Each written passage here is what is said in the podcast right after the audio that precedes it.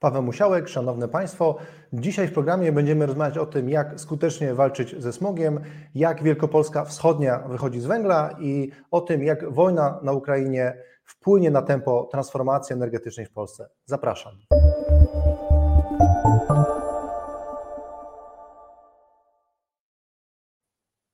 A moim Państwa gościem jest Piotr Woźny, dziś w biznesie, ale jeszcze niedawno w administracji publicznej.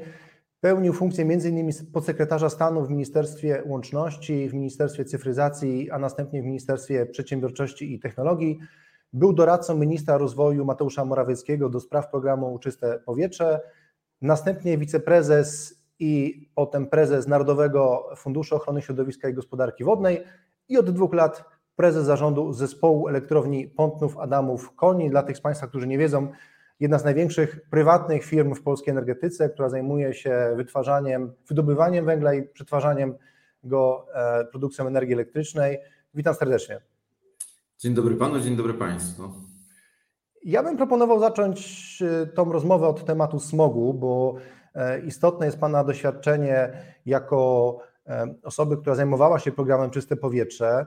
Mm, zacząłbym od takiego pytania, czy dla pana decyzja decydentów o tym, aby te normy jakości węgla w tym sezonie grzewczym zawiesić i pozwolić palić e, tym węglem niskiej jakości, jest dla Pana decyzją zrozumiałą z powodów takich, aby tego węgla w Polsce po prostu nie zabrakło i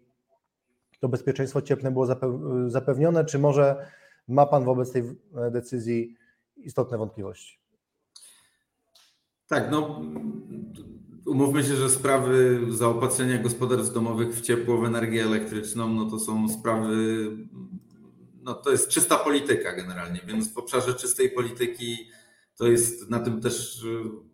to, to jest moje doświadczenie z, z tych 30 miesięcy pełnienia funkcji w administracji publicznej i zajmowania się na różnych stanowiskach problemem smogu i programem czyste powietrze no to, to, to, moje doświadczenie polega właśnie na tym, że, że to jest nieustanne zderzenie się z czystą polityką. No i jeżeli mamy taką sytuację, jaką mamy, że podjęliśmy brawurową decyzję o zaprzestaniu e, ściągania rosyjskiego węgla do Polski i zrezygnowaliśmy z tego wszystkiego, co się działo na wschodniej granicy, gdzie były te e, zbudowane całe łańcuchy logistyczne, całe łańcuchy dostaw, które pozwalały ściągać węgiel z Rosji dla gospodarstw domowych i, i małych, średnich ciepłowni w Polsce i rozrzucać go potem po Polsce, także zimą ciepłownie w małych powiatowych miastach i, w, i, i, i piece Polaków były zaopatrywane w dużej mierze właśnie w rosyjski węgiel. No to jeżeli podjęliśmy taką decyzję, no to, to, to wiadomą rzeczą jest to, że, że, że skazujemy się na, na cały zestaw perturbacji związanych z koniecznością ściągnięcia tego węgla z innych kierunków, bo, bo tego polskiego węgla przecież produkujemy z roku na rok coraz mniej polskie kopalnie głównie pracują dla elektroenergetyki i dla dużych ciepłowni, więc tę lukę trzeba było za, za, załatać. E, skoro, że tak powiem, ta, trudno ją załatać dostawami z różnych egzotycznych kierunków, no to siłą rzeczy pojawia się nawet nie pokusa, tylko polityczna konieczność robienia wszystkiego, żeby, żeby spróbować te gospodarstwa domowe w węgiel zatowarować. Jakikolwiek już w sumie. No to skoro, skoro pojawia się taka pokusa, a udało się te normy jakości węgla wyśrubować w ramach programu Czyste Powietrze, no to pojawia się naturalna, naturalna ciągota do tego, żeby obniżyć normy jakości węgla. I ja to w sensie politycznym, w sensie czystej polityki rozumiem. No, po prostu rządzący nigdy nie mogą pozwolić sobie na to, żeby ludzie zamarzali w domach, nie mogą sobie pozwolić na to, żeby, żeby z jakichś powodów, znaczy muszą robić pewnie wszystko, żeby uwolnić możliwie największą największy wolumen węgla i, dostawy dla gospodarstw domowych. Więc w sensie politycznym rozumiem decyzję, e, w sensie środowiskowym, w sensie, w sensie walki ze smogiem jest to w sposób oczywisty regres, jeżeli chodzi o to, co udało się przez, przez lata tej, tej walki ze smogiem na poziomie rządowym zrobić. E, przeciwnicy tej decyzji podkreślają, że rząd tak na dobrą sprawę tuż po rozpoczęciu rosyjskiej agresji na Ukrainę podjął tą decyzję o rezygnacji z rosyjskiego węgla, więc było wiele miesięcy na to, żeby się przygotować do tego, żeby tego węgla nie brakło i to tego węgla w takiej nie najgorszej jakości. Czy Pana te argumenty przekonują, że faktycznie można było e, dużo lepiej ten proces zarządzić? Czy może było tak, że już ten moment decyzji o tym, że rezygnujemy z rosyjskiego węgla był momentem, w którym było oczywiste, że będziemy mieć potężne problemy tej zimy? Nie, ja, od, tak jak pan redaktor przedstawiając mi powiedział, ja od dwóch lat nie, nie jestem już obecny w czynnej polityce, więc nie znam mechanizmów, nie wiem w jaki sposób doszło do podjęcia tej decyzji. No, zakładam, że Ministerstwo Klimatu i Środowiska zapewne służyło materiałem analitycznym dla, dla premiera, dla kancelarii premiera przy podejmowaniu tych decyzji. Ja znam Polskę tą smogową, y, bo się nią zajmowałem przez 30 miesięcy i, i wiem, że to jest problem 3 milionów gospodarstw domowych, tych mieszkających w, w domach jednorodzinnych. Y, widziałem, jak, z jakim trudem wdraża się różnego rodzaju projekty, reformy, czy, czy, czy, czy ile trzeba przeskoczyć przeciwności losu, żeby, żeby program Czyste Powietrze jakoś tam rozszyć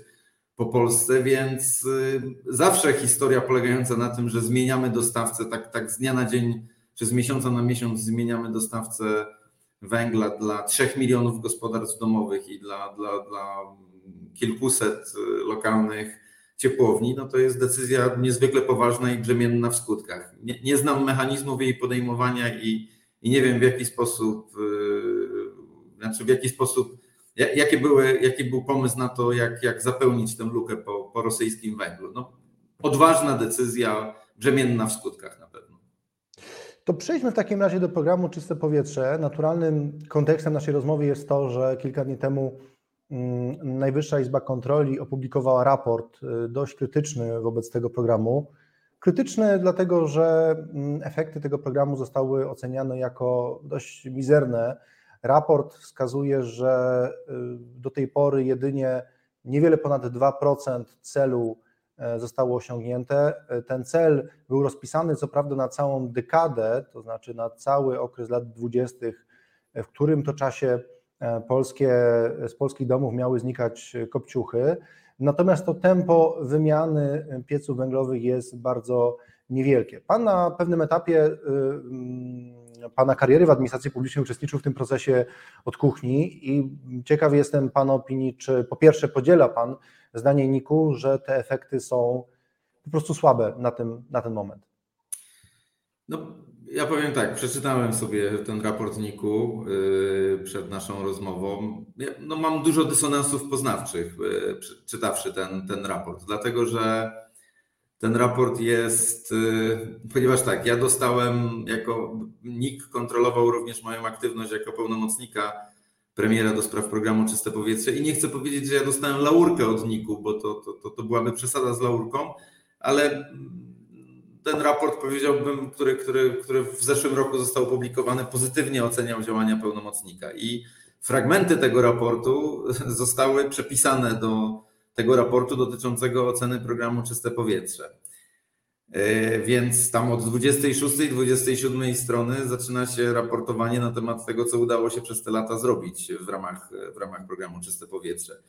Mam takie wrażenie, że no też, też kiedy czytałem ten raport i konkluzję raportu NIK-u, no to tam taki zarzut,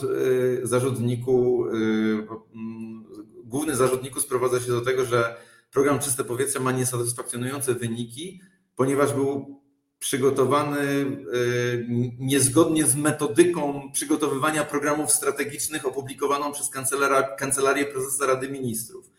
Znaczy, to dla mnie jest argument taki, powiedziałbym, dość, e, no jakby to powiedzieć, e, dość, dość publicystyczny, bo nie sztuką, znaczy metodyki są tylko i wyłącznie po to, żeby, no to jest zbiór jakichś tam, nie wiem, doświadczeń, zbiór jakiegoś know-howu i Y, to nie jest tak, że przygotowanie programu zgodnie z jakąś tam metodyką jest przepisem, jest receptą na sukces tego programu i na doprowadzenie do tego, żeby ten program działał i funkcjonował. Ja y, patrzę na to w trochę innej perspektywie, bo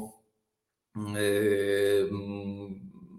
tak może porządkując pewne rzeczy. Ja, dla mnie program Czyste Powietrze tak naprawdę zaczyna się w 2017 roku i to jest moment, kiedy no, to jest ten legendarny moment, kiedy smog pojawił się w Warszawie. Przez 48 godzin w Warszawie rzeczywiście nie dało się oddychać. Więc myślę, że warszawiacy wtedy zrozumieli, co przeżywają mieszkańcy Krakowa, Małopolski czy Śląska tak naprawdę. Efektem tego, tego, tego morowego powietrza wtedy w Warszawie w lutym bodajże 2017 roku było, było polecenie pani premier Szydło skierowane do ówczesnego wicepremiera Mateusza Morawieckiego, żeby e, przygotować, no żeby coś z tym zrobić. Takie trzyzdaniowe pismo bodajże, żeby przedstawić zestaw rekomendacji, które mają coś coś z tym zrobić. No i tutaj wielka rola Jadwigi Emilewicz, kilku innych osób, które, które wtedy były zaangażowane w ten proces i tak naprawdę powstało moim zdaniem coś, co było niezwykle cennym narzędziem, bo zamiast przygotowywać jakąś, jakiś pułko, jakiegoś pułkownika w stylu Krajowy Program Ochrony Powietrza, jakiś 150-stronicowy dokument, którego nikt nie czyta i który jest tak naprawdę jakąś taką opowieścią o imposybilizmie, że ten resort musi tamto zrobić, a ten tamto, ale ten nie ma wpływu na coś, a tamten czegoś nie może i tak dalej, to powstała lista takich 15 czy 16 punktów rekomendacji ze wskazaniem, kto za co jest odpowiedzialny i do jakiego, do jakiego momentu e, coś, coś ma zostać zrealizowane, czy coś ma zostać zrobione. I e, moim zdaniem, znaczy, waga tego dokumentu polegała na tym, że po pierwsze, on był właśnie bardzo krótki, jasny, prosty, komunikatywny jasny sposób adresował odpowiedzialnych za wykonanie poszczególnych działań i on stał, stał się takim, taką, taką, e, takim, powiedziałbym, narzędziem do biczowania przez Polski Alarm Smogowy i inne NGOsy zajmujące się smogiem polskiego rządu za to, że te rzeczy, które w tym dokumencie zostały sprecyzowane, nie dzieją się w czasie i w terminie. I dla mnie cała przygoda tej administracji akurat e, z, z czystym powietrzem i z walką ze smogiem, no to to jest właśnie dzieje się od tego 2017 roku, kiedy ten zestaw rekomendacji został przygotowany. Jedną z tych rekomendacji było, było właśnie to, żeby obudzić tego śpiocha, Narodowy Fundusz Ochrony Środowiska, tą, tego śpiocha, który siedział na gigantycznej ilości pieniędzy i który nie miał, co było w sumie dla polityków wtedy szokujące, że Y, jasnym jest, że pewnie jednym z największych problemów, jakie w Polsce mamy z, z ochroną środowiska, jest kwestia smogu, a tak naprawdę Narodowy Fundusz Ochrony Środowiska, czyli ta instytucja, na którą politycy złożyli odpowiedzialność za, za finansowanie programów y, poprawiających jakość środowiska w Polsce, nie ma jakiegokolwiek programu finansującego walkę ze smogiem. I pamiętam, jak dziś te rozmowy, czy to na Komitecie Ekonomicznym Rady Ministrów, czy w innych gremiach, że z jednej strony prezentacje, które pokazują, jak, jaka jest skala tego problemu ze smogiem w Polsce, gdzie to się dzieje, że to jest problem, to nie jest problem dużych miast, tylko to jest problem małych i średnich miejscowości w Polsce i że mamy instytucję, która mówi o tym, że zajmuje się ochroną środowiska, a, a nie ma jakiegokolwiek dedykowanego programu, który miałby ten, ten, ten, ten problem rozwiązywać. I no i, i dla mnie, to, to, i, i, mi szczerze mówiąc tego brakuje w tym, w tym nikowskim raporcie, że to jest, że to jest e, raport, który koncentruje się na, na samym programie Czyste Powietrze, bo, bo to jest, ja myślę, że każdy, kto był w administracji publicznej, to wie, jak trudno jest przełamać różnego rodzaju tam imposybilizmy, tam to, że resorty ze sobą nie rozmawiają i tak dalej. Poza tym no, jakoś tam nie bez powodu e, program Czyste Powietrze, znaczy problem smogu w Polsce istniał od lat iluś. Polski alarm smogowy pewnie od, od 2012-2013 roku niezwykle aktywnie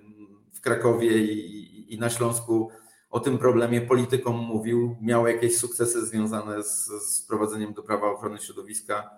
nowelizacji pozwalającej na uchwalanie uchwał antysmogowych a w obszarze właśnie takiego programu finansowania walki ze smogiem nic się w praktyce nie działo.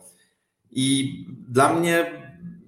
ja powiem tak, ten program jest najambitniejszym programem, jaki można sobie wyobrazić. Ja też często o tym mówię, że mm, e, wpisanie tam 3 milionów domów jednorodzinnych jako tego celu interwencji, to było z premedytacją pomyślane jako, jako stworzenie najbardziej ambitnego celu, jaki administracja w tym obszarze może sobie postawić. Bo równie dobrze można byłoby wpisać 500 tysięcy domów. Jakbyśmy mieli 500 tysięcy domów, to za chwilę można byłoby fetować generalnie, że oto program Czyste Powietrze. No właśnie, że tak powiem, osiągnęliśmy pół miliona domów, to jest dużo. To już w ogóle zakończyliśmy na tym e, walkę ze smogiem. Tu zostało szczerze ze strony administracji wpisana, wpisane 3 miliony domów, co też Pamiętajmy, że kiedy startował ten program, w ogóle nie było centralnej ewidencji emisyjności budynków, tak? bo to jest też jedno z tych narzędzi, które się pojawiło w trakcie działania tego programu, bo my mieliśmy ten problem, że my, znaczy, że, że, znaczy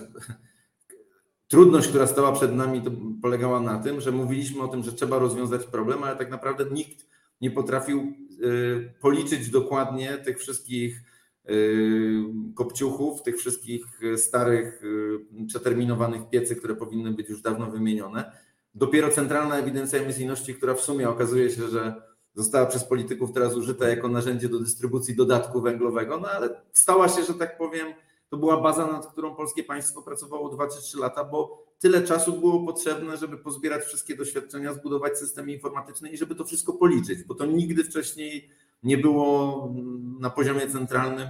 policzone, więc można było przyjąć pewnie taką filozofię, no to najpierw zróbmy centralną ewidencję emisyjności, policzmy te wszystkie kopciuchy, a jak policzymy kopciuchy, to wtedy e, przygotujemy program i będziemy stroili ten program pod realne potrzeby, bo to jest też, pojawia się w raporcie nikowskim taki zarzut, że to tam nie było rozpoznania, wojewódzkie fundusze ochrony środowiska nie zbadały, gdzie alokować tę pomoc i tak dalej. Tylko mm, mm, polskie państwo działało,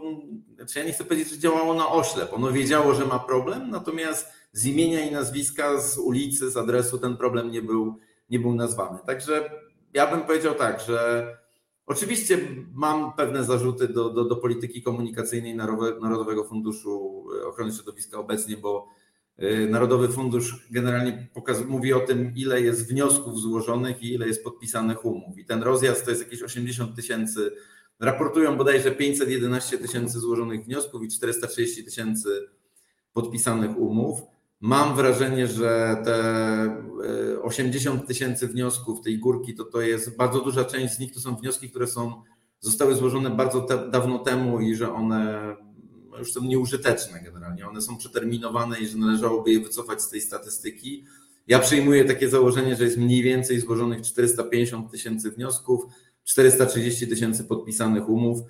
Cel programu, przypomnę, 3 miliony budynków. Przy czym pamiętajmy, że to jest też zarzut NIK-u, który jest stawiany, że mamy ulgę termomodernizacyjną, którą udało się wprowadzić w 2019 roku. Tutaj ukłony dla Pawła Gruzy, ówczesnego wiceministra finansów, z którym nad tą ulgą termomodernizacyjną w, w podatku dochodowym od osób fizycznych y, pracowaliśmy. Tak naprawdę nie ma poza danymi Ministerstwa Finansów, które wie, ile osób skorzystało z tej ulgi termomodernizacyjnej, to nie ma danych analitycznych, które pozwalają powiedzieć, na co te pieniądze z tej ulgi zostały wydane. Natomiast jedno jest pewne, od 2019, 2018-2019 roku polskie państwo wreszcie zaczęło wydawać pieniądze na walkę ze smogiem, czy to poprzez ulgę termomodernizacyjną w picie, czy to poprzez program Czyste Powietrze. No i mi tego szerszego tła i, i nie chcę powiedzieć docenienia, ale takiego szerszego tła to na pewno mi w raporcie Najwyższej Izby Kontroli brakuje. Jasne, ale to w takim razie ja bym e, wrócił do mm, tych rekomendacji premier e, Szydło, bo pamiętam bardzo dobrze tą dyskusję. Faktycznie chyba Rację ma Pan wskazując, że ten problem przebił się do ogólnopolskich mediów w momencie, kiedy ten smog się pojawił w Warszawie. No to jest niestety taka chyba też smutna konstatacja, kiedy problemy publiczne, e, kiedy problem staje, przestaje być prywatny, a staje się publiczny. Wtedy, kiedy dotyka... Kiedy przestaje być regionalny nawet może. Dokładnie. I wtedy, kiedy e, faktycznie dotyka bezpośrednio decydentów, którzy tutaj w stolicy siedzą. I e, Patrząc z punktu widzenia tych bardzo e, krótkich, e, mm, zgadzam się, że komunikacyjnie też klarownych rekomendacji, czy mógłby Pan e, w takim razie powiedzieć, tak Pana podsumowanie, co z tych rekomendacji udało się zrealizować? Znaczy, gdzie są dzisiaj te sukcesy walki ze smogiem, patrząc na ten program właśnie szerzej, tak jak Pan słusznie wskazał, szerzej niż to robi NIK, a gdzie Pana zdaniem mamy do czynienia jednak z porażkami, czy, czy może z wyzwaniami, jeżeli nie chcemy to tak e, twardo nazywać, które w najbliższym czasie powinny być naszym priorytetem? No, to bardzo dobre pytanie. To, to, to ja bym to, to, to cofając się do 2017 roku, to, to myślę, że właśnie można, to, to spróbując opisać rzeczywistość Anno Domini luty 2017, kiedy ten problem smogu w Warszawie został zauważony to wtedy mieliśmy taką, taką sytuację. Mieliśmy producentów urządzeń grzewczych, czyli kotłów, i nie mieliśmy jakiegokolwiek standardu dotyczącego standardu emisyjnego, czyli generalnie kotły, które były produkowane dla polskich domów i rocznie rozchodziły się w liczbie, no nie wiem, 170, 150 tysięcy, 150, 175 tysięcy egzemplarzy, bo nikt tego nie rejestrował po Polsce. One nie musiały trzymać jakiegokolwiek standardu emisyjnego, czyli innymi słowy mogły sobie wypuszczać cało, całe zło generalnie wynikające z, z, ze spalania paliw stałych, czyli wszystkie,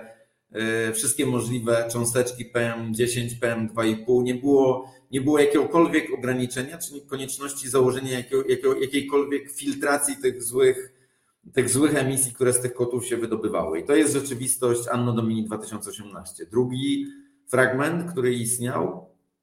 to nie było jakichkolwiek, i to jest szokujące generalnie, w Polsce, gdzie, no bo przypomnijmy, że to, to, to, to dla tych, którzy się tym zajmują, to to jest oczywiste, dla, dla, dla nie wszystkich musi być oczywiste. 85% węgla spalanego w Unii Europejskiej dla potrzeb ogrzewania domów jest spalanych w Polsce, czyli my palimy w naszych piecach domowych 4 yy, piąte tego węgla, który, który w Europie jest używany do ogrzewania domów. Czyli my jesteśmy no, absolutną dominantą tutaj ogrzewania się w ten sposób. Nikt inny prawie tego e, poza nami nie robi. I w kraju, w którym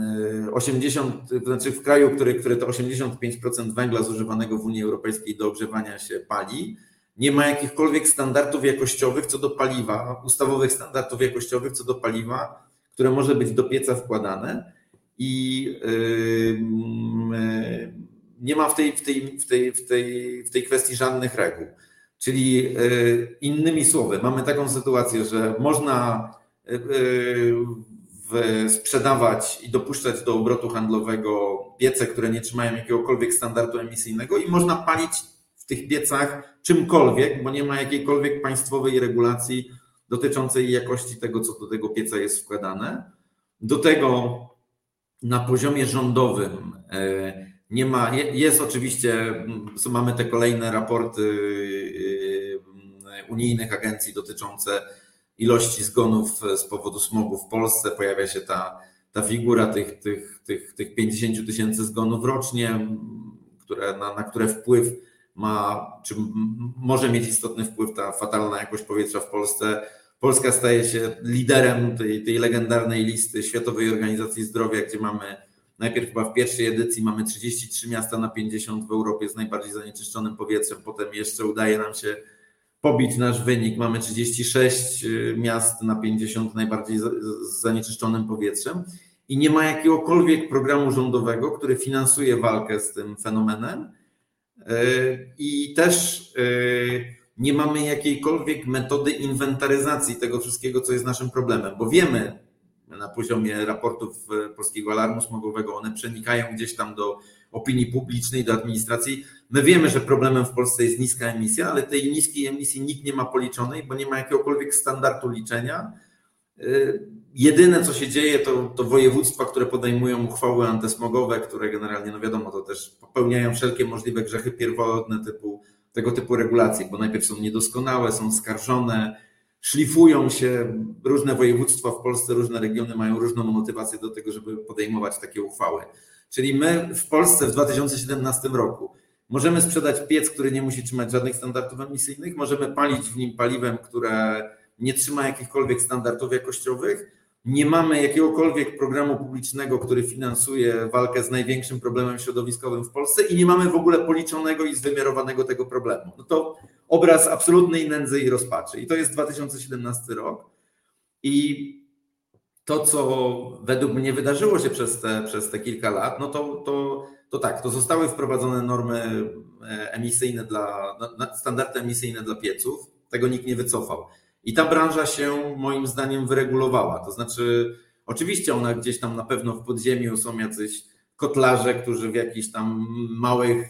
nieseryjnych ilościach produkują te piece. One gdzieś tam na pewno na jakichś targowiskach gdzieś się rozchodzą. Na pewno też w internecie można kupić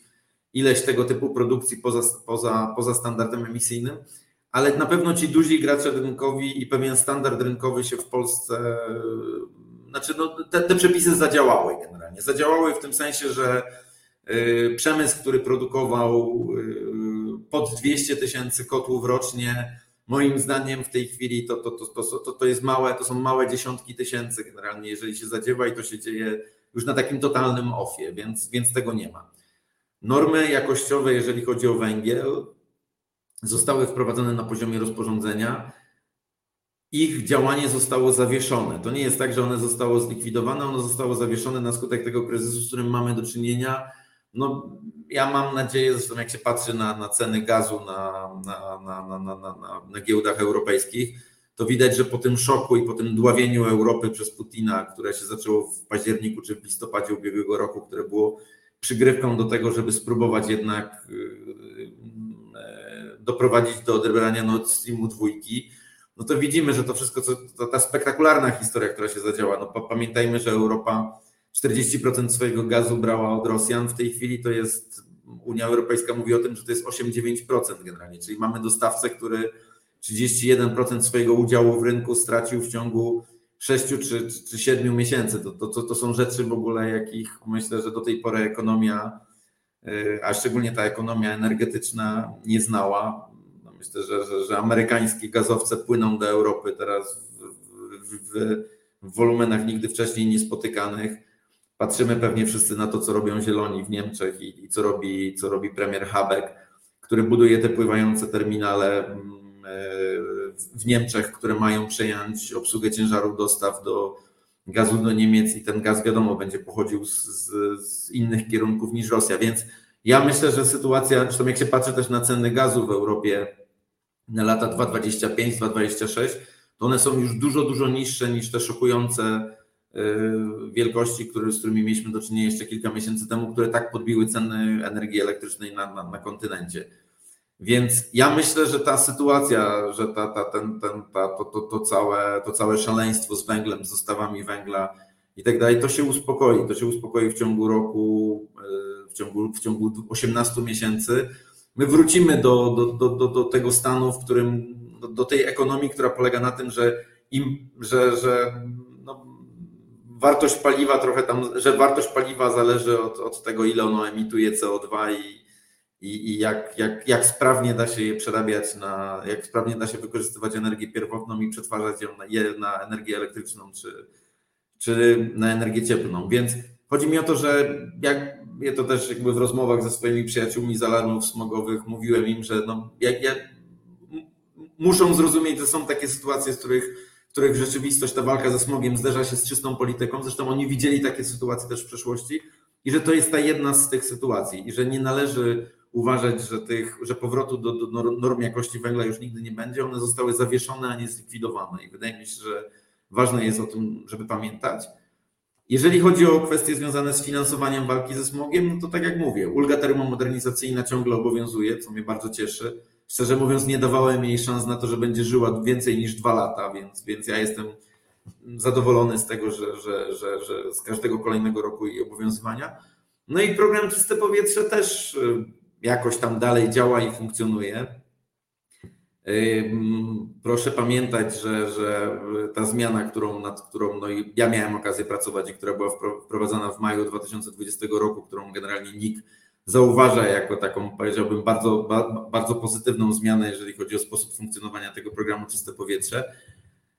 Ta zmiana doprowadziła do tego, że jakieś tam 75-80% wniosków y, miesięcznie więcej zaczęło wpływać do tego programu, więc ja myślę, że ten, ten i teraz na pewno zadanie dla tych, którzy zadanie, zadaniem dla tych, którzy zarządzają funduszem w tej chwili jest to, żeby nie spoczywać na laurach, i, bo takie programy nigdy nie są dane raz na zawsze, tylko trzeba, to jest taka, to jest trochę tak jak, no nie wiem, jak taki kokpit w, w samolocie czy, czy w statku generalnie. Po prostu trzeba patrzeć na to, pewne ustawienia są zrobione, natomiast trzeba patrzeć, jak zmienia się otaczająca rzeczywistość i, i stroić ten program pod pod zmieniającą się rzeczywistość i, i jeżeli mamy taką sytuację, że 5, 6, 7 miesięcy temu w tym programie do, do, do składanych było po 5 tysięcy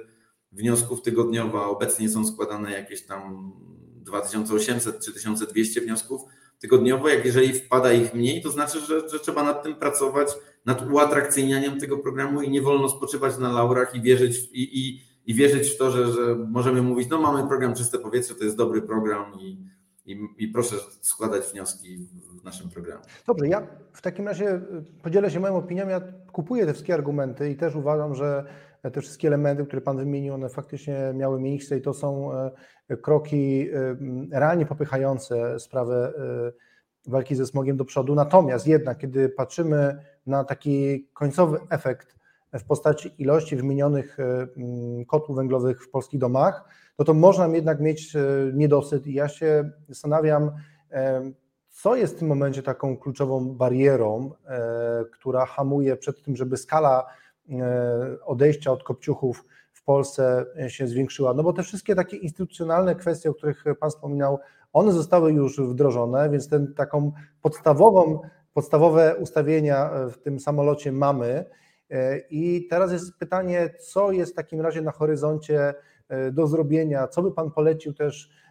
czy nowemu pełnomocnikowi, który zajmuje się kwestią smogu, czy poszczególnym decydentom, którzy odpowiadają za decyzje, oczywiście abstrahując stricte od kryzysu, który mamy tej zimy, to znaczy no, tych wszystkich zawirowań wojennych, e, czego ten program jeszcze wymaga, a być może czego wymaga jeszcze, e, co, jakie zmiany inne powinny nastąpić poza programem, żebyśmy w końcu mogli oddychać czystym powietrzem. Tak, ja, ja bym myślę, że y, to, co jest y, mm,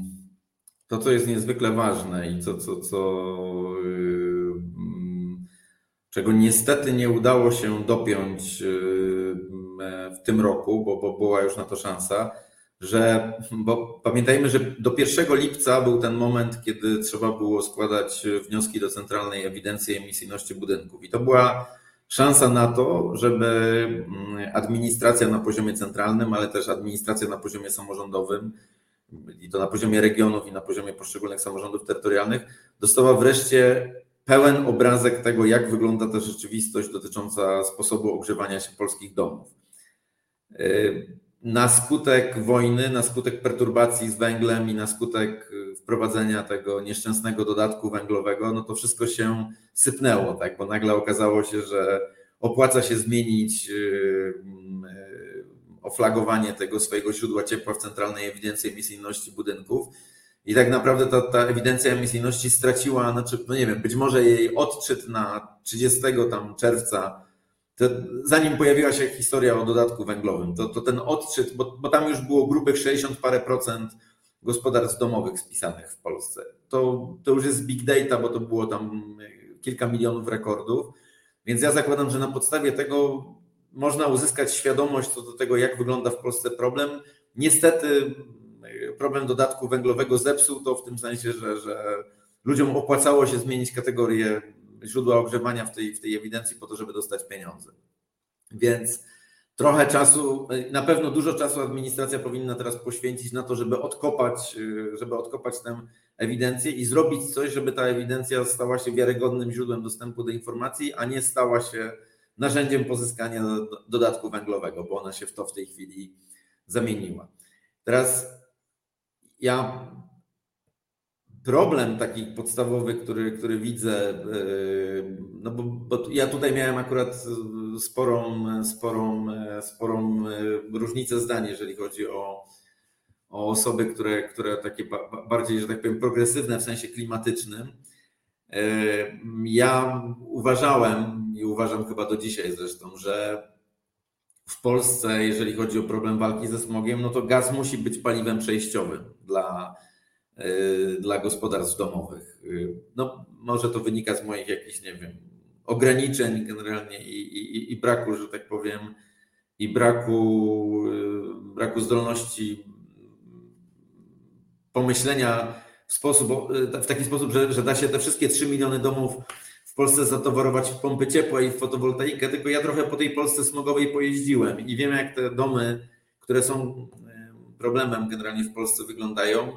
w, powszechną fotowoltaizację Polski i w powszechne upompowienie ciep, ciep, i w powszechne wyposażenie tych 3 milionów y, domów pompami ciepła, no, no średnio wierzę. Natomiast y, to, co, to, co było to, to, co było dla mnie, bo dla mnie takim najbardziej nieruchawym podmiotem generalnie, czymś podmiotem, który totalnie zawiódł w tej, w tej historii, no to jest, to jest PEGNIK, Polskie Górnictwo Naftowe i Gazownictwo, dlatego że Pegnik ma jakieś, jest jakieś 400 czy 500 tysięcy domów, z tego co ja pamiętam, że oni nie mieli też właśnie dokładnych, dokładnych informacji. To, to,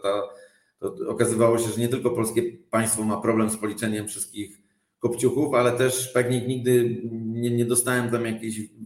pewnej, wiarygodnej informacji na temat tego, ile jest takich gospodarstw domowych, do których jest doprowadzone przyłącze gazowe i to przyłącze jest wykorzystywane tylko i wyłącznie do podgrzewania posiłków, a nie jest wykorzystywane do ogrzewania wody i, i ogrzewania mieszkania. Ale według tych jakichś takich przybliżonych szacunkowych danych, które, które dostawałem, no to zawsze była mowa o tym, że to jest jakieś 400-500 tysięcy budynków. To jest niesamowity wolumen generalnie. I teraz prawda jest taka, że gdyby polskie państwo pod rękę z Pegnikiem E, ruszyło z ofertą dofinansowania do tych właśnie budynków, które już są podłączone do sieci gazowej, gdzie nie trzeba budować tego gazu. I zaoferowało konkretnie z imienia i nazwiska tym właśnie właścicielom e, wymianę kopciuchów na, e, na źródła gazowe, no to to jest moim zdaniem tak skokowo taki jeden z wielkich, z większych, nisko wiszących owoców, które są do podniesienia tej historii. To, jest, to się moim zdaniem nie stało i, i, i tego śpiocha Pegnik należałoby w tej sprawie zdecydowanie obudzić i, i wezwać go do jakiejś tam zwiększonej aktywności e, w tym programie. Oczywiście... Ja, mam razu, ja mam od razu jeszcze pytanie do tego PGNiG, bo to jest ciekawy, ciekawy wątek. Ja też podzielam e, to zdanie, że ten gaz e,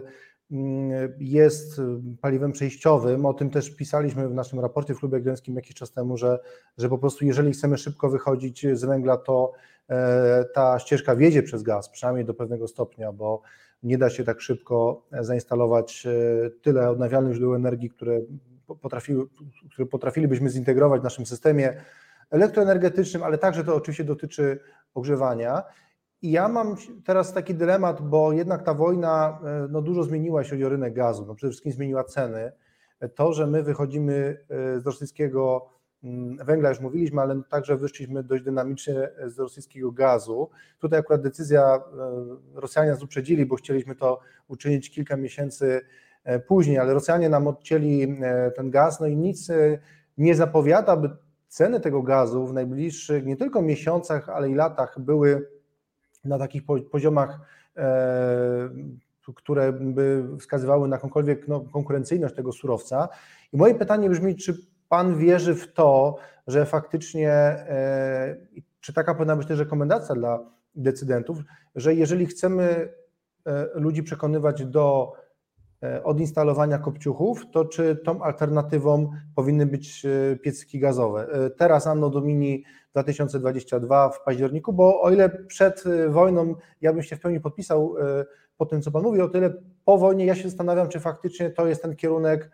który, który powinniśmy, w który powinniśmy iść, biorąc pod uwagę, jak no, kryzysowe mogą być kolejne nie tylko miesiące, ale i lata, bo o tym też mówiła Komisja Europejska, która wysłała bardzo wyraźny sygnał, e, że nie tylko ten najbliższy sezon gazowy będzie trudny pod względem e, dostępności gazu, ale i kolejne, bo teraz jeszcze mamy zmagazynowane e, zapasy rosyjskie, które napełnialiśmy przez pierwszą część roku, ale w kolejnych dwóch sezonach już tego rosyjskiego gazu nie będzie, a ta infrastruktura nowa, e, którą też pan, o której też Pan wspominał, chociażby pływające terminale LNG, one być może nie będą wystarczające, żeby e, tą podaż e, tego gazu zapewnić, no i to będzie oznaczało po prostu powrót do tych astronomicznych cen, które się przełożą na gospodarstwa domowe. Czy jakby się Pan w tej powojennej rzeczywistości gazowej tej odnalazł, jakie rekomendacje dla decydentów Pan by tutaj sformułował? No, wie pan co, to, to jest tak. Ja, ja się nie, nie zgadzam, znaczy tak, ja w związku z tym, że, że y, ZEPAK, którym zarządzam, ma w jednym z projektów, które chcemy realizować, to jest, są wygraliśmy aukcję w rynku mocy. I od 1 stycznia 2026 roku no, zobowiązaliśmy się do tego, że wybudujemy źródło gazowe w, w, na terenie elektrowni, byłej elektrowni Adamów. Więc bardzo uważnie y, śledzimy ceny gazu na, na europejskich giełdach. I ja widzę ewidentną tendencję, znaczy ten gaz jest w 2000, znaczy 2022 wystrzelił absolutnie w kosmos, 2023 też jest drogi, natomiast od 2024-2025 zaczyna się bardzo wyraźny zjazd cenowy, czyli no i moim zdaniem to jest skorelowane z przewidywaniami rynków co do cyklu inwestycyjnego w Europie, no bo to, co robią Niemcy, no to jest absolutnie spektakularna operacja. No, kraj, który, który buduje sobie przepływność do tego, żeby pod 40 miliardów metrów sześciennych gazu ściągnąć przy pomocy pływających terminali. No tutaj Czy to jest dwa razy tyle, ile konsumuje Polska, prawda? Tak jest, dwa razy tyle, ile konsumuje, dwa razy tyle, ile konsumuje Polska. Tutaj szapoba dla premiera Habeka, bo uważam, że będąc szefem ugrupowania Zieloni, to przyjść do władzy i zderzyć się z problemem zabezpieczenia dostaw y, paliwa kopalnego do kraju, którym zarządza, to, to, to, to, to jest niesamowita, niesamowite wyzwanie natury politycznej i logistycznej. Natomiast wygląda na to, że Niemcy sobie z tym wyzwaniem poradzą. Jeżeli i teraz, tak jak się czyta wszystkie możliwe analizy y, dotyczące, dotyczące rynku gazów w Europie, no to problem polega na tym, że właśnie my, my, my byliśmy, Europa była uzależniona od dostaw rosyjskiego gazu. Żeby te systemy gazowe europejskie nie były ze sobą jakoś super dobrze połączone, i teraz, żeby zatowarować się w amerykański gaz głównie, no bo to, to pewnie to, to, to jest taka najbardziej realna opcja dostaw, no to, to musi się pojawić ileś pływających terminali regazyfikacyjnych, które będą w stanie ten gaz przyjąć, a po amerykańskiej stronie musi przyrosnąć wolumen y, gazoportów, które potrafią ten gaz do Europy transportować. To nie są proste wyzwania infrastrukturalne i pewnie tam cykl inwestycyjny w tego typu rzeczach trwa 24-36 miesięcy, ale ja myślę, że już abstrahując od tego, jak zakończy się wojna na Ukrainie i, i co będzie po Rosji tej putinowskiej i czy, bo to też wydaje mi się, że, że trudno zakładać, że, że nigdy już Rosja, jakakolwiek by ona nie była, że ona nie będzie dostarczać gazu do Europy. No, jakby pewnie jest jakieś tam prawdopodobieństwo, że, że że w którymś momencie europejskiej gospodarki uznają, że po spełnieniu jakichś warunków deputinizacji, denazyfikacji Kremla będzie można stamtąd y, kupować paliwo gazowe. Oczywiście już nie na taką skalę i nie tak uzależniając się jak wcześniej. Natomiast ja na giełdzie widzę, że dochodzi do wyceny tego, tego, te, tego ryzyka, tak to nazwijmy. I cena gazu na, na, na w kontraktach na 2,25-2,26 jest istotnie niższa niż niż wycena tego w 2,22-2,23. I moim zdaniem to czego, bo ja y, bardzo dobrze pamiętam swoje rozmowy z y, bardzo dużo z tych, z tych zasmogowanych polskich miejscowości miałem okazję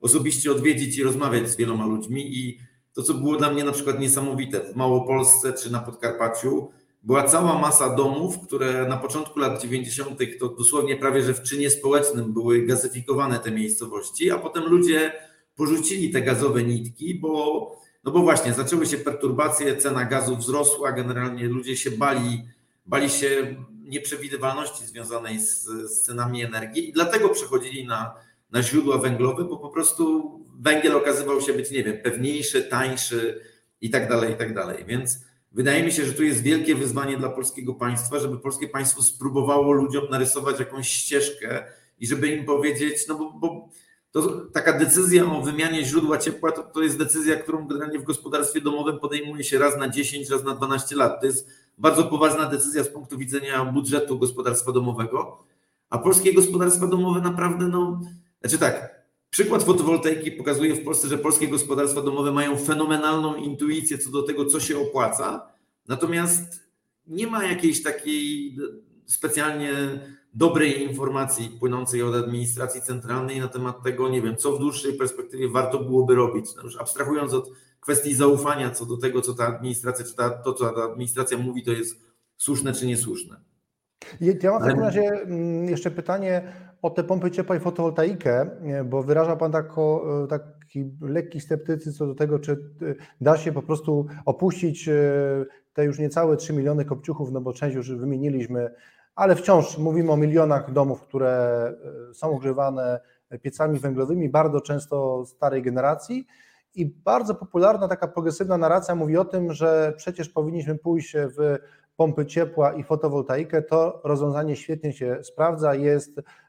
długofalowo oszczędno, długofalową oszczędnością, no bo wiadomo, że nie musimy wtedy płacić e,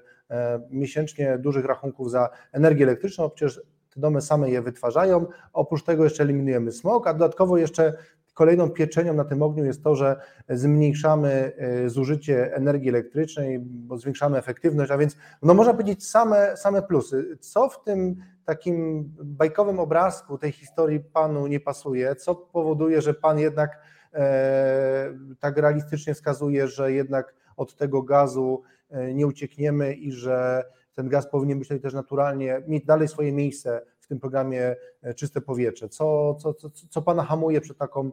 optymistyczną narracją, którą bardzo często można usłyszeć w tych no, zielonych środowiskach, tak nazwijmy? Ja, ja powiem w ten sposób. Ja, ja po prostu yy, yy,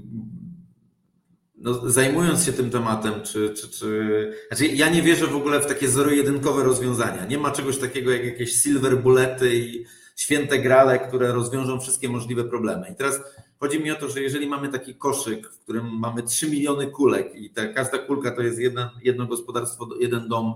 jednorodzinny z, z z, z kopciuchem, to nie ma jednej metody rozwiązania, rozwiązania tych wszystkich problemów. I teraz cho, cho, dlatego mówię o gazie jako takim, powiedziałbym, e, to wie, paradoks polega na tym, że z tych 400, e, tam powiedzmy 30 tysięcy podpisanych umów, to tak jak kiedy ostatni raz oglądają sobie statystyki, czy do, do, do, czasu, do, do czasu wybuchu wojny na Ukrainie bodajże 46 czy 47% wymian to były wymiany na kotły gazowe, czyli ja myślę, że jakieś takie grube 200 tysięcy wymian z programu Czyste Powietrze to są wymiany na kotły gazowe. A proszę mi uwierzyć, polski PEGNIK nie zrobił nic generalnie specjalnie, żeby podpompować popularność programu Czyste Powietrze, czy był takim, powiedziałbym, bardzo nieaktywnym podmiotem w tym całym programie. Czyli tak naprawdę dostał gigantyczną donację od państwa, bo polskie państwo sfinansowało jego klientom y, wymianę na wymianę na źródło gazowe, czy, czy dołożenie jakby gazowego ogrzewania. Na czym y, PGNiG zarabia? No to tak, tak, to była, oczywiście, ja też jakby nie, nie, w tej chwili już nie oceniam tego, bo, bo, bo mówię, bo wojna zmienia wszystko, natomiast y, i, i, i na pewno ja tutaj nie chcę wnikać w ocenę generalnie, bo tam mamy zamrożoną, zamrożoną cenę dostawy gazu dla gospodarstw domowych i tak dalej. Ja tylko wiem tyle, że do czasów, powiedziałbym, przed, przed wojną Yy, gospodarstwo domowe, które korzystało z yy, które korzystało z ogrzewania gazowego, to była jedna, to była jedna z bardziej marżowych, yy, to był jeden z bardziej marżowych produktów, które miał Pegnik w swoim portfolio. I teraz ja bym ja bym podszedł do tego w ten sposób. Znaczy, chodzi mi o to, żeby właśnie nie, myśl, nie popełniać grzechu myślenia, że jest tylko jedno rozwiązanie, które pozwoli nam rozwiązać wszystkie problemy. I teraz powiedzmy, że nie wiem, pewnie pół miliona domów mamy już jakoś tam ogarniętych generalnie, tak? To jest jakby jedna sprawa. Druga sprawa jest taka, że yy, mamy yy, ileś tych yy, gospodarstw domowych, które tak jak mówiłem, no są według mnie mega interesujące z punktu widzenia programu Czyste Powietrze. To są te gospodarstwa domowe, które mają zbudowaną infrastrukturę gazową i nie wykorzystują gazu do ogrzewania się, a wykorzystują gaz tylko i wyłącznie do, y, do, do przygotowywania posiłków. I to jest według mnie taka w ogóle, no to, to jest pierwsza kategoria odśnieżania w ogóle, żeby wpaść do tych wszystkich domów, do tych ludzi z praktycznie skustomizowaną ofertą pod tytułem hej, słuchajcie, no dopłacimy wam za to, żebyście wymienili te kopciuchy na ogrzewanie gazowe, bo macie już położoną infrastrukturę. Potem generalnie mamy kolejną, y, kolejną, kolejne, kolejne zadanie bazodanowe, czyli musielibyśmy sobie,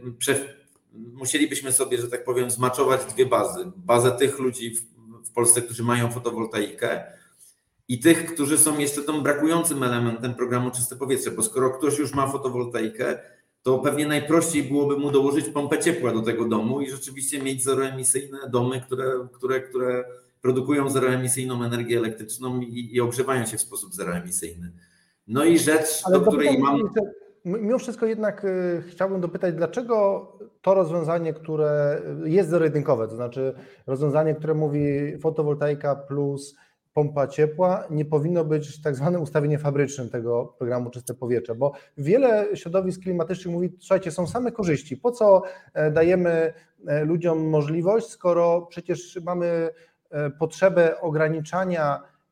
gazu, nie tylko z powodów cenowych, ale też z powodów takich, że po prostu to jest importowany surowiec. My wydobywamy w Polsce niecałe 4 miliardy metrów sześciennych gazu, czyli starcza nam na pokrycie niespełna 20% naszych potrzeb, więc te pieniądze e, po prostu wyjeżdżają z Polski i po prostu ustawmy całą Polskę na pompach ciepła i fotowoltaice. E, ja oczywiście nie zdradzam tutaj e, mojego poglądu, bo ja uważam, że jest to problematyczne chyba z takiego powodu, że po prostu nie wiem, czy jesteśmy w stanie w ogóle wyprodukować, instalować tak dużą ilość E,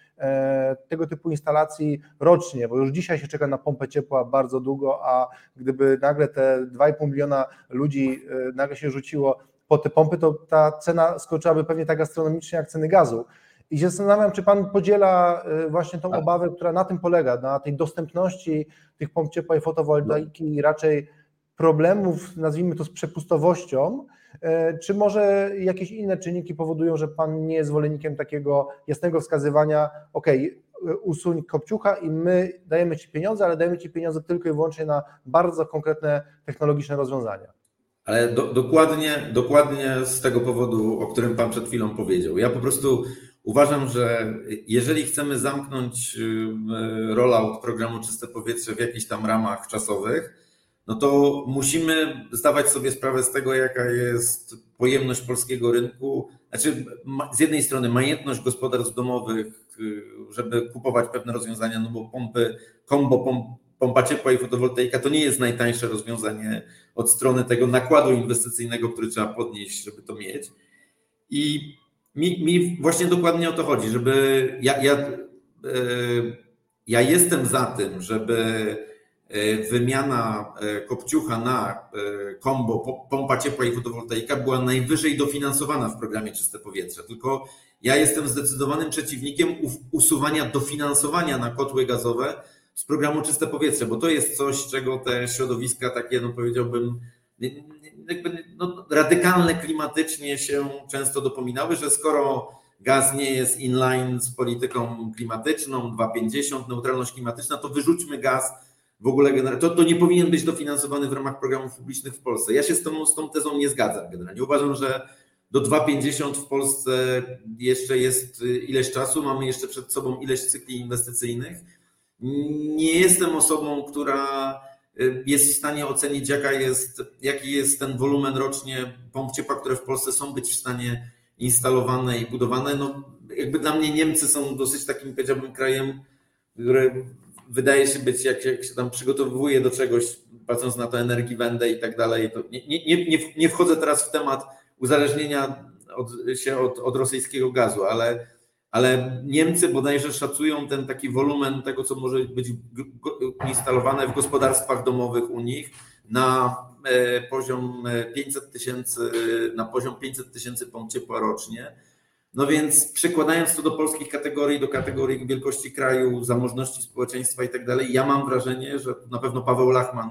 byłby dużo właściwszą osobą ode mnie, żeby na to odpowiedzieć, ale ja, ja myślę, że jeżeli w Polsce byłoby 150-200 tysięcy pomp ciepła rocznie instalowanych, to mielibyśmy do czynienia naprawdę z rewelacyjnym wynikiem. Chociaż czym tak mamy do czynienia z rewelacyjnym wynikiem, bo no. z tego co wiem, to Polska jest tutaj w skali Europy absolutnym ewenementem, jeśli chodzi o wzrost tych e, pomp ciepła, także to też tak, to, to w ogóle nie mówimy o przyszłości, tylko to się dzieje już teraz. To się dzieje, to się już dzieje, to się dzieje już teraz i też rzeczywiście my wskakujemy na jakiś poziom. Pamiętam, jak dwa, dwa czy dwa i pół roku temu rozmawiałem z Brytyjczykami, którzy byli sfrustrowani tym, że w Polsce rocznie instaluje się więcej pomp ciepła niż w Wielkiej Brytanii Natomiast no, my pewnie przeskoczyliśmy bodajże w ubiegłym roku chyba poziom tych 100 tysięcy pomp ciepła rocznie. I teraz, natomiast pamiętajmy, że, że nawet jeśli byśmy te 200 tysięcy pomp ciepła w Polsce instalowali, to i tak generalnie większość, znaczy większość, to, to dużo z nich będzie instalowanych w nowo budowanych domach, a my nie mamy problemu ze smogiem w nowo budowanych domach, my mamy problem w tej, w tej istniejącej starej substancji mieszkaniowej, więc no, tak jak mówię, dla mnie, ja, ja po prostu korzystałbym z całego możliwego dostępnego miksu technologicznego i nie odżegnywałbym się od jakiejkolwiek y, technologii grzewczej, tej, tej takiej, która no nie jest związana z, z węglem i, i jego jakimiś tam mutacjami. Dlatego, że uważam, że wyzwanie programu Czyste Powietrze, oczywiście, my dołożyliśmy do tego komponent taki bardzo ważny komponent pod tytułem, że, że, że to nie tylko ma być program, który finansuje wymianę kopciuchów, ale to tam, tam też jest komponent termomodernizacyjny. Paradoksalnie okazuje się teraz, że ten komponent termomodernizacyjny jest niezwykle istotny, no bo to, to, to są szacunki polskiego alarmu smogowego. Gdybyśmy te wszystkie domy, które, które, które ogrzewają się węglem w Polsce stermomodernizowali, no to zapotrzebowanie w domach jednorodzinnych z 12 milionów ton węgla spadłoby na 6 milionów ton węgla. Czyli ta luka węglowa, z którą rząd para się tej zimy, no tego problemu by nie było. Tak? Także jakby chodzi mi o to, że walka z trzema milionami kopciuchów to jest, to jest, to jest, to, to nie jest, to, to nie jest jeden instrument, to jest wielka orkiestra, wiele instrumentów i, i, trzeba, że tak powiem, spróbować to zorkiestrować i, i, spowodować, żeby one jakoś tam w miarę, w miarę w jednej tonacji, jednym rytmem ze sobą grały. Więc dlatego uważam, że nie ma jednej technologii, jednego rozwiązania, które nas tutaj wybawi, tylko zadanie rządu, administracji Narodowego Funduszu Ochrony Środowiska to, to po prostu niezwykle uważne obserwowanie tego, tych wszystkich, tych wszystkich zjawisk i, i, i, i umiejętne żonglowanie systemem wsparcia w taki sposób, żeby, żeby osiągać najbardziej pożądane cele, ale żeby nie, nie wykluczać tych technologii, które, które powodują, że po prostu kopciuch za kopciuchem wylatuje z polskich domów. Ja bardzo chciałbym podciągnąć tą metaforę tej orkiestry, bo dobra orkiestra gra wtedy, kiedy ma nie tylko dobre instrumenty, ale też kiedy ma dobrego dyrygenta. I i ja chciałem się zapytać o tezę, którą NIK postawił w tym raporcie, bo rozmawiamy cały czas o smogu, o poszczególnych źródłach ciepła, ale chciałbym przejść do takich bardziej systemowych wniosków dotyczących polskiego państwa, bo myślę, że ta walka ze smogiem też jak w soczewce pokazuje e, polskie państwo i e, NIK stawia następującą e, tezę. Otóż możemy w raporcie przeczytać, że Kolejni ministrowie nadzorujący sprawy dotyczące klimatu, a także kolejni prezesi zarządu NFOŚ-u nie podjęli wystarczających działań, by zapewnić prawidłową i efektywną realizację programu. E, I jest wiele takich fragmentów w tym raporcie NIK-u, e, w którym po prostu e, gdyby sumować te zarzuty, to można by je mm, podsumować jako brak koordynacji. Czy, czy Pana zdaniem faktycznie to, że ten, ta walka ze smogiem, ona wymaga bardzo wielu instrumentów, zaangażowania bardzo wielu E, różnych zarówno podmiotów z administracji publicznej, jak i wspomniany PGNiG e, też firm, to oznacza e, dużą konieczność koordynacji, której w Polsce brakuje? Czy faktycznie my mamy ten wciąż problem resortowości i mimo tego, że mamy kolejnych pełnomocników rządu do spraw walki ze smogiem, to jednak nie udaje się tego skoordynować? Czy, czy, czy Pan tutaj faktycznie też by dostrzegł, podobnie jak NIK, E, taki no, źródło tych wszystkich niedociągnięć, z którymi mieliśmy do czynienia. Benson, no, ja powiem tak, y, dla mnie, znaczy w sensie prywatnym generalnie, to, to, to, to ta, ta historia 30 miesięcy zajmowania się tym tematem jest bardzo ciekawą historią, bo to jest historia zderzenia się z imposybilizmem generalnie, którego ja nienawidzę. I ja nie narzekam na. Yy, I to, to nie jest tak, że ja miałem jakieś, nie wiem, super instrumenty w ręku regulacyjne i tak dalej. Znaczy, to, co ja miałem w ręku, to to miałem zarządzenie premiera w sprawie powołania komitetu monitorującego do spraw e, programu Czyste Powietrze. E, miałem autorytet za sobą premiera, który dwukrotnie w e, swoich expose wspominał o walce ze smogiem. Miałem wsparcie pani minister, a potem pani premier Emilewicz, które było dla mnie niezwykle ważne, bo, bo bez jej Y, bez jej wsparcia i bez jej jakiegoś poweru instytucjonalnego, to, to, to, to też bym iluś rzeczy nie udałoby się przeprowadzić. I teraz y, ja, ja bym powiedział w ten sposób. Te rzeczy, jak sobie, jeżeli opowiadamy sobie o Polsce no Domini luty 2017, kiedy ta historia startuje, to tamte rzeczy, które trzeba było zrobić, czyli doprowadzić do tego, żeby pojawiły się, żeby zbudować takie fundamenty dla walki ze smogiem, czyli stworzyć standardy emisyjne dla kotłów, stworzyć standardy jakościowe dla paliw stałych, doprowadzić do tego, żeby pojawiły się systemy finansowania, czyli ENFOŚ i ulga termomodernizacyjna i żeby zbudować centralną ewidencję tych, tych kopciuchów, no to te fundamenty się zadziały generalnie. I teraz, teraz jest dużo łatwiej. Teraz mamy, że tak powiem, program, znaczy to, to czego brakuje w tej chwili temu programowi, e, jakie są moim zdaniem największe wyzwania? No to totalna nasza niestabilność w relacjach z, z, z Unią Europejską. No bo pamiętajmy, że, takie założenie pierwotne było takie, że my przez pierwsze 2-3 lata rozpędzamy ten program i jedziemy na, na środkach krajowych, czyli jedziemy na środkach z Narodowego Funduszu Ochrony Środowiska i na uldze termomodernizacyjnej, a potem sprawnie dołączamy do tego komponent finansowania z programów europejskich. No i tak jak rozumiem, zarówno w, w Krajowym Programie Odbudowy, jak i zarówno w tej, w tej perspektywie tam 2,21, 2,27, środki na dopalacze dla czystego powietrza są przewidziane. No, stan naszych relacji z Unią Europejską jest jaki jest. Jak rozumiem, pojawia się zestaw poważnych, czy KPO to chyba w ogóle jest jakaś, wydaje się już, jest, to już jest jakaś taka karta, której nawet nie ma na stole. Jak rozumiem, pojawiły się w ostatnim tygodniu doniesienia medialne, z których wynika, że również te pieniądze z, z funduszy strukturalnych są, są jakoś tam zagrożone, czy, czy, czy są uwarunkowane od, od, od przeprowadzenia określonych działań regulacyjnych po stronie polskiego państwa. No więc to jest moim zdaniem w tej chwili największe wyzwanie. Druga sprawa, która jest. Y, aha, no dobra, bo my teraz. Pan mi pyta tutaj o, o ten polski, o, o resortowość i tak dalej. Tak, problemem walki ze smogiem w Polsce była, była resortowość i było to, że Ministerstwo Środowiska, czy jak ono tam się nazywało przez te wszystkie lata i tak dalej, tak naprawdę to pisało takie, powiedziałbym raczej takie akty strzeliste i opowieści o tym, co by trzeba było zrobić, natomiast nie, nie brało leadershipu generalnie. Nie chciało, nie, nie, nie było w Polsce kogoś, kto gotów był wziąć odpowiedzialność i, i za, za, tę historię, tylko raczej było to wszystko rozpraszane w takiej historii, no to ty musisz zrobić to, ty musisz zrobić tamto, tamci musi, muszą zrobić tamto i tak dalej. A jeszcze trwała taka taki, taki ping-pong pod tytułem w sumie kto ponosi odpowiedzialność za jakość powietrza, czy bardziej rząd centralny, czy bardziej regiony, czy bardziej samorządy i tak dalej. No, no i tak, takich kółek to można dużo, że tak powiem, robić i tak się, że tak powiem, przerzucać odpowiedzialnością. Dla mnie to, co jest, to, to mówię, to, co, co będę bardzo dobrze wspominał, to to, że, że, że, że, dzięki ekspoze premiera Marowieckiego, dzięki determinacji Jadwigi Emilewicz, polskie państwo po prostu postanowiło wziąć na klatę ten temat i zderzyć się z nimi, wyjść z tego, z tej pętli imposybilizmu. I ja uważam, że to się udało. Jakkolwiek, no mówię, no programy, nic nie jest na zawsze generalnie, tak? To jest, y, tak jak, tak jak widzieliśmy na przykład coś, co ten absolutny fenomen y, w obszarze energetyki obywatelskiej, czyli tą rewolucję fotowoltaiczną w Polsce.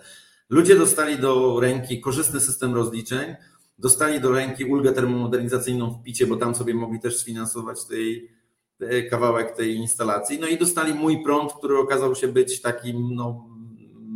sterydem, na którym to, to, to wszystko się tak, tak niesamowicie rozwinęło. No i to, że my mamy w Polsce milion sto tysięcy, na, na, nie wiem, na 6 milionach, na 6,5 miliona domów jednorodzinnych mamy na milion, milion sto tysięcy domów ma instalację fotowoltaiczną, to jest coś niesamowitego. Ja kiedy patrzę i analizuję, jak to wygląda na innych rynkach europejskich, to tam wszędzie, nie wiem, y,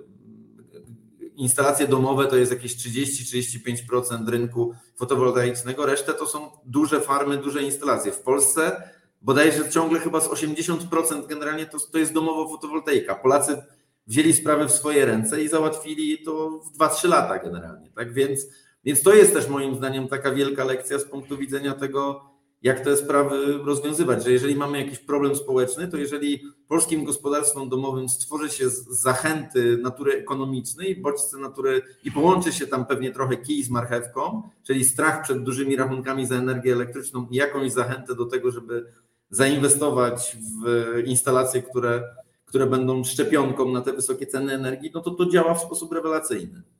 Wyprzedził Pan tak naprawdę moje ostatnie pytanie, które brzmiało o taką udaną polską reformę, o której warto powiedzieć, czy warto ją doświetlić, więc ja rozumiem, że ta rewolucja fotowoltaiczna byłaby chyba takim, e, taką najlepszą odpowiedzią, ale może jeszcze, bo obiecałem na samym początku programu, że zapytam o tą Wielkopolskę Wschodnią, bo cały czas rozmawiamy o smogu, czyli o temacie, którym Pan się zajmował przed kilkoma laty, pewnie te, dalej Pan to śledzi, ale już nieco z zewnątrz. E, natomiast ja bym chciał zapytać o wątek, który bezpośrednio Pan, e, w tym bezpośrednio Pan uczestniczy, czyli to, jak ta transformacja tych regionów górniczych wygląda dzisiaj e, w regionie Wielkopolski Wschodniej, czyli tam, gdzie ZEPAK ma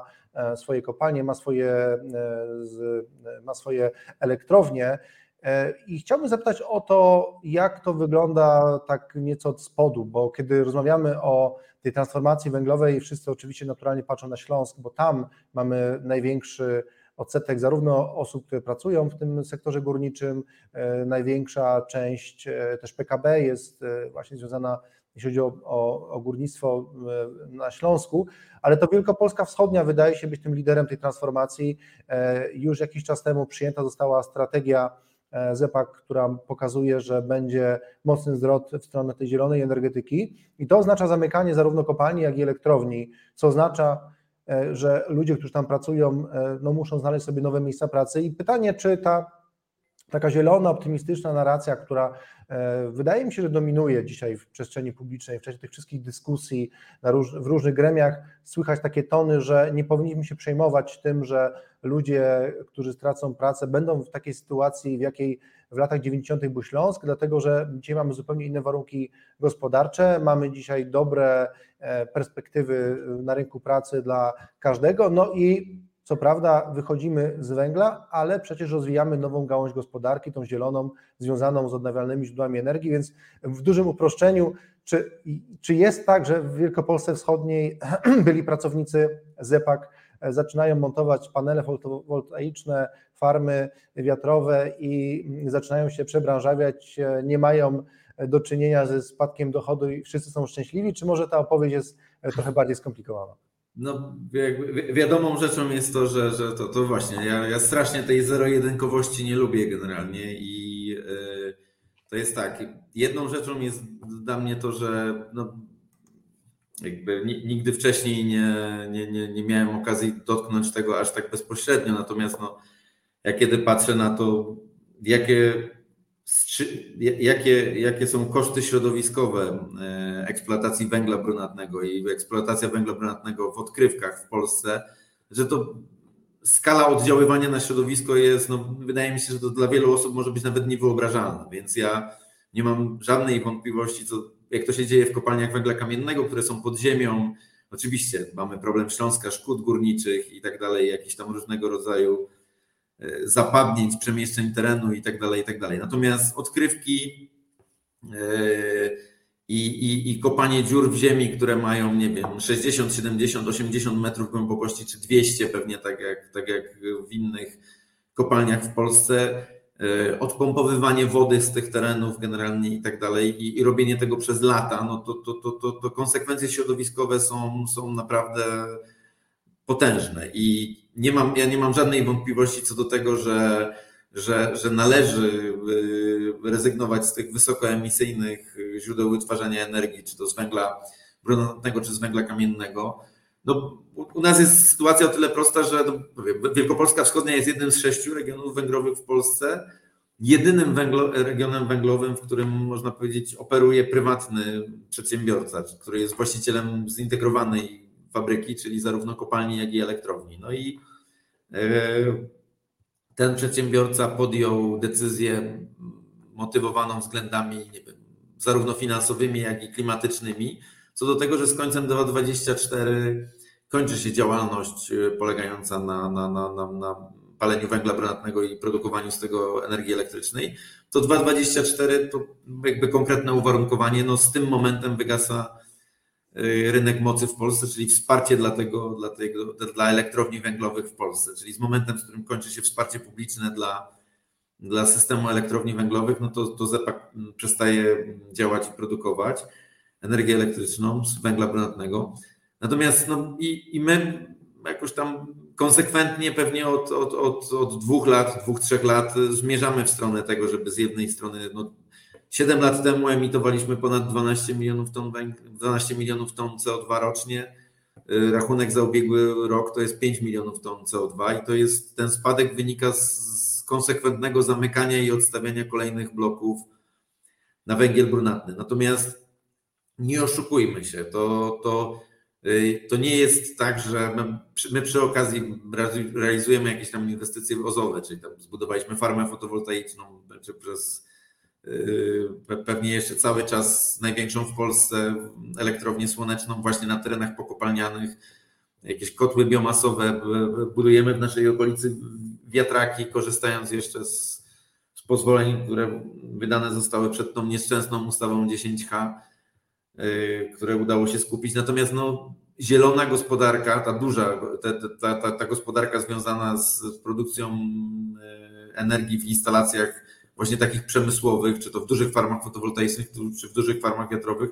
to w żaden sposób nie będzie alternatywa dla, dla miejsc pracy, które były tworzone przez y, elektrownie i kopalnie w Polsce. Tak? No, to już porównanie, powiedziałbym, y, zasobu kadrowego, który jest potrzebny do tego, żeby obsłużyć elektrownię gazową w stosunku do elektrowni węglowej, no to już wypada szokująco, bo to my pracujemy w tej chwili mniej więcej na mamy 1100 MW zainstalowane w węglu i licząc elektrownie plus kopalnie, no to ja bym powiedział, że jest jakieś 2000 osób, które obsługuje u nas ten kombinat cały. Kiedy patrzymy na, na, kiedy przymierzamy się do budowy elektrowni gazowej, która co prawda jej moc miałaby być o połowę mniejsza, bo to jest jakieś 560, 500, 560-600 MW, to tam y, zatrudnienie w tej elektrowni ono nie będzie przekraczać 130-150 osób, czyli to jest elektrownia gazowa to jest 15, znaczy no, no, nawet tam dzieląc, znaczy na, nawet zakładając, że ona będzie dwa razy mniejsza niż ta gazowa, niż ta węglowa, ale y, ilość osób potrzebnych do obsługi elektrowni gazowej dramatycznie spada w stosunku do, do, do, do, do elektrowni węglowej, no bo właśnie nie są potrzebni górnicy, tak? No, jest potrzebna są potrzebni operatorzy elektrowni, są potrzebni ludzie, którzy serwisują te urządzenia, natomiast dostawa, natomiast nośnikiem energii jest gaz, który płynie z wielkiej rury gaz systemu. Więc y, transformacja energetyczna w polskich warunkach, a szczególnie transformacja energetyczna w regionach węglowych, ona, no nie oszukujmy się, ona będzie wiązała się z utratą, z masową utratą pracy przez, przez bardzo wielu ludzi i dlatego, znaczy, no ale to, to oczywiście. Yy, to, to nie oznacza, że nie należy nic robić, tylko, tylko myślę, że nie warto zaklinać rzeczywistości i, i nie warto opowiadać, że tutaj ci wszyscy ludzie staną się kapłanami zielonej gospodarki i znajdą, że tak powiem, będą właśnie szczęśliwie biegać po tych swoich regionach węglowych i montować tam panele fotowoltaiczne i pompy ciepła. To, to, to, to jest to moim zdaniem w tej narracji na temat, na temat, na temat transformacji energetycznej w Polsce mi trochę takiego realizmu brakuje, bo, bo, bo moim zdaniem jest go mało. My rzeczywiście mamy za sobą takie eksperymenty dotyczące, bo to bo mamy takie eksperymenty dotyczące oferowania naszym pracownikom zwalnianym szkolenia właśnie w zakresie montażu paneli fotowoltaicznych i, i pewnie setkę ludzi mniej więcej przeszkolonych mamy. Też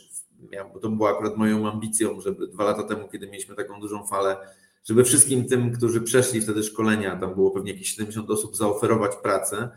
przy montażu paneli fotowoltaicznych. Tych osób, które było zainteresowane pracą, koniec końców okazało się, że ich jest 20 parę. Także to też nie jest tak, że wszyscy ci, którzy odchodzą y, z tych, z tych, z tych, z tych koncernów energetyczno-węglowych, to oni oczekują generalnie, że im się zapewni nowe miejsce pracy. To myślę, że to, co jest bardzo ważne, no to, to, to mówić, operować jakimiś konkretnymi datami i dawać ludziom jakby konkretny sygnał na temat tego, kiedy w ich życiu się coś zmieni, po to, żeby oni mogli podjąć decyzję. Natomiast,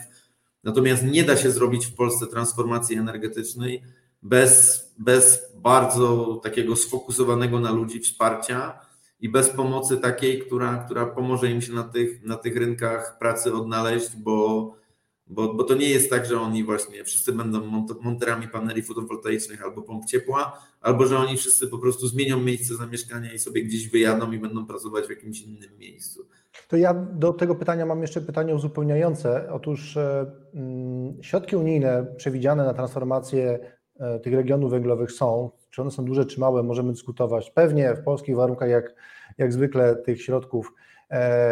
pewnie byśmy chcieli więcej i te środki są uwarunkowane przyjęciem przez te regiony węglowe takiej strategii. Ona się nazywa Terytorialny Plan Sprawiedliwej Transformacji. Wszystkie te sześć regionów węglowych miały obowiązek e, tę strategię przyjąć. Wielkopolska Wschodnia zrobiła to, e, jak wielu aktywistów klimatycznych wskazuje, w stopniu takim najbardziej dojrzałym. Ta partycypacja faktycznie wyglądała chyba tam w tym regionie najlepiej. Ja mam pytanie, jak układa się ta współpraca na linii duży zakład e, produkcyjny, szczególnie właśnie jeszcze zintegrowany, to warto podkreślić, czyli zarówno kopalnia, jak i elektrownia. Państwo, które tutaj jest pośrednikiem w tych środkach, instytucje unijne, do tego jeszcze samorząd, do tego jeszcze różne środowiska NGO-sowe. Czy mówiąc krótko, tak duża liczba interesariuszy w tej dyskusji, ona e, nie powoduje, że finalne te dokumenty, które są wypracowywane, to będą takie jak e, Pan wspomniał na samym początku naszej, naszej rozmowy, takie strategie, które mają 150 stron, których nikt nie czyta, są takimi wishful thinking, ale za nimi nic nie stoi. Pytam się o to, mówiąc krótko, czy te dokumenty, które są wypracowane, one dają jakąś jasną wskazówkę, co z tymi regionami e, górniczymi się stanie, jak te górnicze regiony przystosować do nowej rzeczywistości? Co zrobić z tymi pracownikami, którzy stracą, stracą pracę? No to konkretyzując to, odnosząc, bo ja trochę nie śledzę tego, jak to wygląda w innych regionach węglowych, bo to tam wiem, że, że, że, że na tym też pewnie polega problem tych pozostałych regionów węglowych, że tam jest absolutny problem z jednoznacznością co do daty odejścia od węgla. Mam takie wrażenie, że, że warunkiem sine qua non w ogóle wykorzystywania tych środków jest to, żeby powiedzieć generalnie, kiedy to pożegnanie z węglem następuje. W Wielkopolsce Wschodniej, tak jak mówię, no to, to nie region o tym mówi, tylko to jest decyzja prywatnego właściciela i on jest tutaj w tej sprawie absolutnie jednoznaczny. To na pewno ułatwia regionowi e, aspirowanie o te, o te środki i pracę nad terytorialnym planem sprawiedliwej transformacji. Ja nie wchodząc w jakieś taką, takie apteka, w taką aptekę generalnie, bo to pewnie jeszcze różnie będzie wyglądało, ja myślę, że mniej więcej z tych unijnych pieniędzy z Funduszu Sprawiedliwej Transformacji do Wielkopolski Wschodniej ma trafić około 400 milionów euro, czyli no powiedzmy tak na okrągło licząc jakieś 2 miliardy złotych. Ja kiedy dwa lata temu tam zawitałem do, do, do Konina i do Wielkopolski Wschodniej i jakoś zacząłem się tym zajmować, to bardzo wyraźnie e, bardzo wyraźnie to komunikowaliśmy, że e, dla nas e, pieniądze z Funduszu Sprawiedliwej Transformacji, że, że, że to jest tak, że inwestycje w transformację energetyczną, którą my chcemy realizować, no to może poza, poza historiami, poza, poza jakimiś eksperymentami, bo to jeszcze pewnie bardziej trochę jest takie B plus R, poza kwestią związaną z gospodarką wodorową, to wszystkie inwestycje związane, nie wiem, z budową wiatraków, fotowoltaiki czy tam kotłów biomasowych, to to są przedsięwzięcia, które one muszą być, no, no, one muszą mieć zapewnioną swoją wewnętrzną ekonomikę, one muszą być rentowne. Jak są rentowne, to można pozyskiwać e, finansowanie z sektora bankowego na realizację tych przedsięwzięć. I jest taka, to, ja, to, ja to zawsze w rozmowach z, z decydentami lokalnymi mówię, że w 2019 roku, kiedy ZEPAK robił pierwsze przemiarki do, e, do, do, do, do, pieniędzy z e, Funduszu Sprawiedliwej Transformacji, to projektami w zakresie transformacji energetycznej, które miały być finansowane, mówiliśmy o tym, że chcielibyśmy tą farmę fotowoltaiczną sfinansować z tego i na przykład kocioł biomasowy. Funduszu Sprawiedliwej Transformacji jak nie było, tak nie ma przez 3 lata, a kocioł biomasowy działa i funkcjonuje i farma fotowoltaiczna została zbudowana. Zaciągnęliśmy je w, w sektorze bankowym kredyty, sfinansowaliśmy to z własnych, z własnych prywatnych środków, więc ja w Funduszu Sprawiedliwej Transformacji nie, nie upatruję jakiegoś takiego, nie wiem, bardzo ważnego źródła finansowania transformacji energetycznej ZEPAK-u, bo my sobie z tym radzimy w inny sposób. Natomiast rzeczą niezwykle ważną jest to, żeby, w tym, żeby, żeby ta porcja pieniędzy, które do Wielkopolski Wschodniej spłynie, to żeby tam się znalazły pieniądze na wsparcie rekwalifikacji i na wsparcie nowego zatrudnienia dla osób, które y, w tym kompleksie energetyczno-węglowym pracowały. No bo ja szacuję, że my jesteśmy w stanie ocalić jakieś, no nie wiem, 25-30% miejsc pracy, jeżeli chodzi o ten wolumen który, który, który, ludzi, którzy mamy na dzień dzisiejszy. Oczywiście iluś z nich jeszcze odejdzie na, na, na, na, na, uzyska uprawnienia emerytalne. Ja się bardzo mocno zaangażowałem ze swoimi związkami zawodowymi, 13, które, które mam na pokładzie, w pracę, żeby dla górników i energetyków węgla brunatnego uzyskać e, takie same uprawnienia emerytalne, jak mają górnicy węgla kamiennego od bez mała 20 lat generalnie. Tam oni mają taką bardzo ciekawą instytucję urlopu górniczego,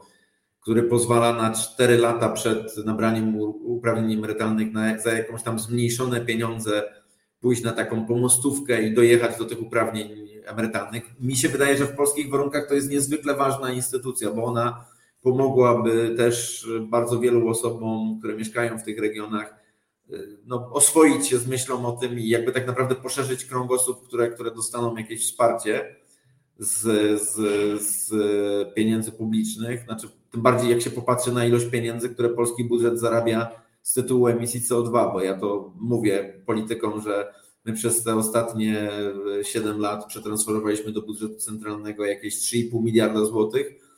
e, z tytułu emisji CO2, natomiast system wsparcia dla, dla, dla pracowników ZEPAK-u, o którym, o którym, który jest wzorowany na, na emeryturach, na urlopach górniczych, to on jest, kosztuje jakieś 300-250 milionów złotych, czyli to jest jakieś 10% tego, co jest nam, co, co do tej pory wpłaciliśmy z tytułu, z tytułu emisji CO2. Więc y,